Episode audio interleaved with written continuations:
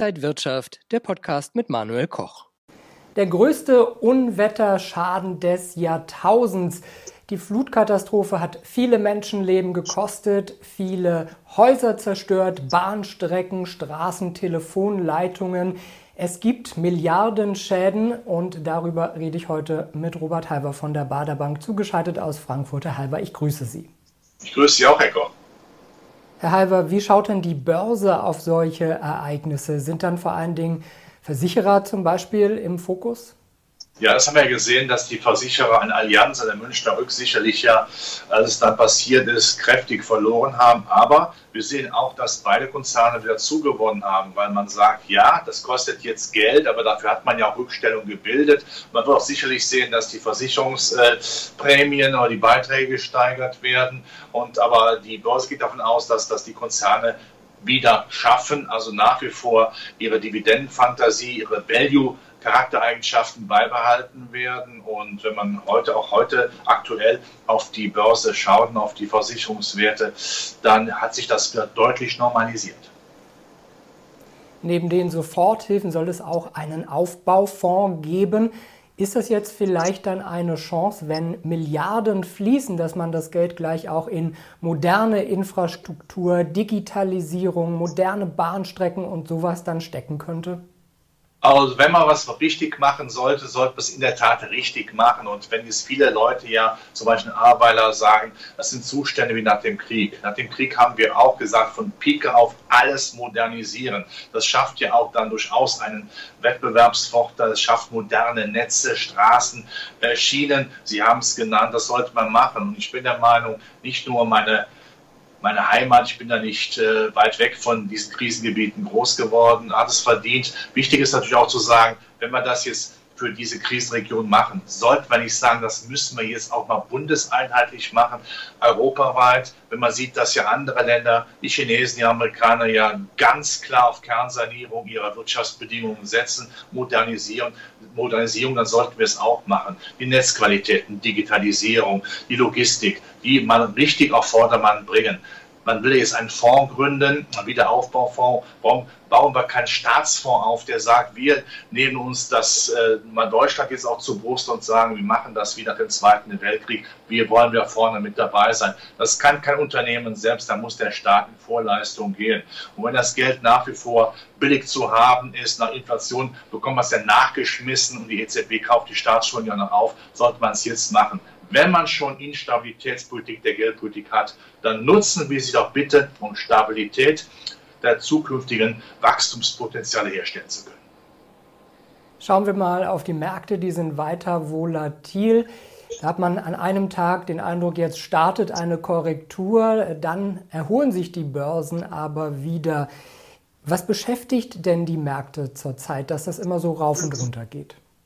Das sind ja zwei Dinge. Auf der einen Seite die Konjunktur, dass wir sagen, wir haben Nachholeffekte, aber die können sich längerfristig etwas abflachen. Auch, wir haben es ja gerade besprochen, weil die, die Wirtschaftsbedingungen in Europa nicht so lukrativ sind wie vielleicht in Amerika oder in China. Das ist das eine Thema, also eine gewisse fundamentale Normalisierung. Ja, nach, der, nach dem Hype der, des Wiederauf Faches Wiederaufflammens der Konjunktur. Und das andere Thema ist natürlich, was machen, was macht die Inflation damit äh, die Notenbanken?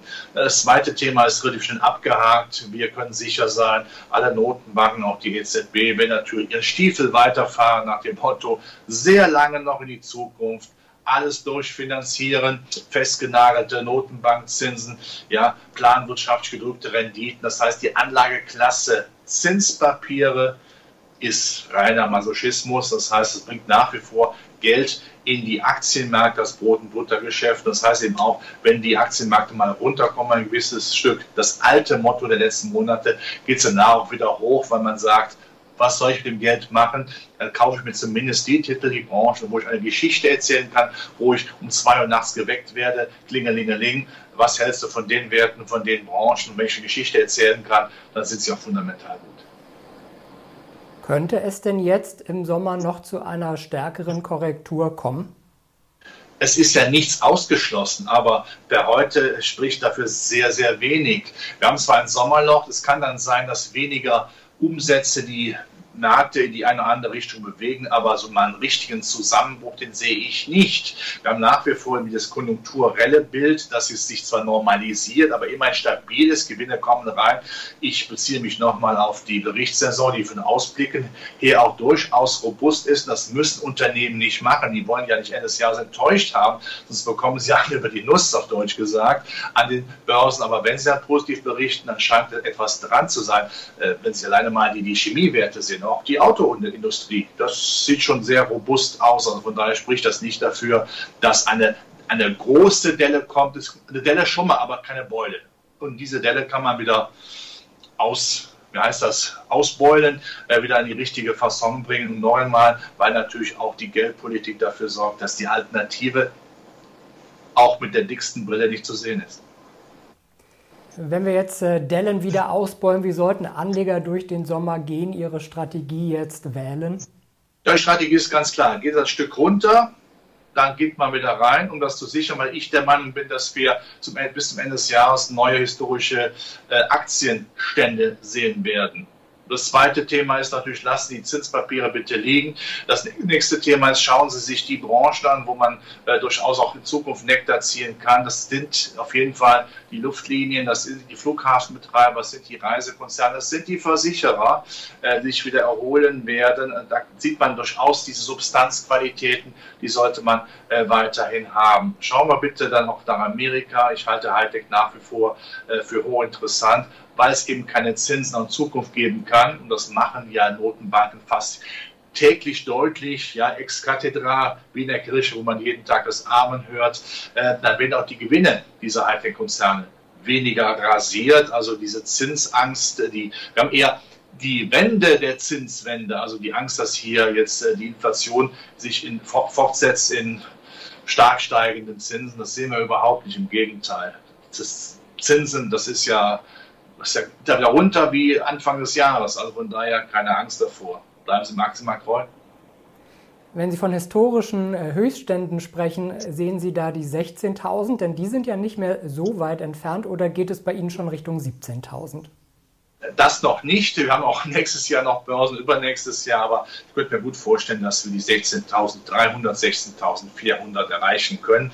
Aber neue Rekordstellen in den USA, weil einfach klar ist, es wird ja weiter Geld reingepumpt, es wird ja weiter für die Konjunktur auch etwas äh, getan. Und äh, jetzt diese Hilfsmaßnahmen für äh, das Rheinland, Flutkatastrophen, wenn das eben auch dann noch mehr Bedeutung bekommt für Gesamteuropa, dann habe ich auch den fundamentalen Aspekt dahinter. Und von daher, ich habe nach wie vor keine Angst äh, vor den Aktienmärkten. Ich weiß, es gibt ja diese Debatte über die Vermögenspreisinflation, dass sich die Aktienmärkte viel zu stark abgehoben haben von den realen Dingen. Das stimmt auch, historisch einmalig. Aber historisch einmalig ist auch die Tatsache, dass ich ja keine Alternative in dem Sinne habe. Jetzt kommt die Debatte, alternativlos gibt es nicht das Wort, es gibt immer Alternativen, aber äh, bezogen auf den Zinsmarkt muss man es ja genauso sagen. Und die Notenbanken werden kein Interesse haben, das muss man auch sehr klar an dieser Stelle sagen, nochmal zwei Blasen platzen zu lassen, wie zur Dotcom-Blasenzeit, zur Immobilienblasenzeit. Denn das jetzt nochmal passiert, bei deutlich mehr Verschuldung, bei deutlich schlechterer Bonität, ja, dann würde ich sagen, dann sagen wir gute Nacht. Dann wird es sehr ernst werden und eine Notbank hat kein Interesse daran, nochmal so eine Krise, die finale Schuldenkrise, aushalten zu müssen. Von daher lässt man es nicht zu. Es hat mit Stabilität nichts mehr zu tun, das muss man auch sehr klar sagen. Aber was sollen wir machen? Solange wir nicht ins Weltall äh, uns absondern können, müssen wir hier irdisches Beste daraus machen. Und wenn ich mir die Aktienperformance ansehe der letzten Jahre, seitdem wir die Liquiditätswosse haben, es gibt Schlimmeres. Ich sage jetzt nicht gute Nacht, aber vielen Dank an Robert Halver von der Bader Bank, heute zugeschaltet aus Frankfurt. Danke sehr. Und vielleicht schaffen wir ja auch mal ein Interview aus dem All, wäre auch nett. Danke Ihnen, Herr Halver, und danke Ihnen, liebe Zuschauer, fürs Interesse. Bleiben Sie gesund und munter. Bis zum nächsten Mal. Und wenn euch diese Sendung gefallen hat, dann abonniert gerne den Podcast von Inside Wirtschaft und gebt uns ein Like.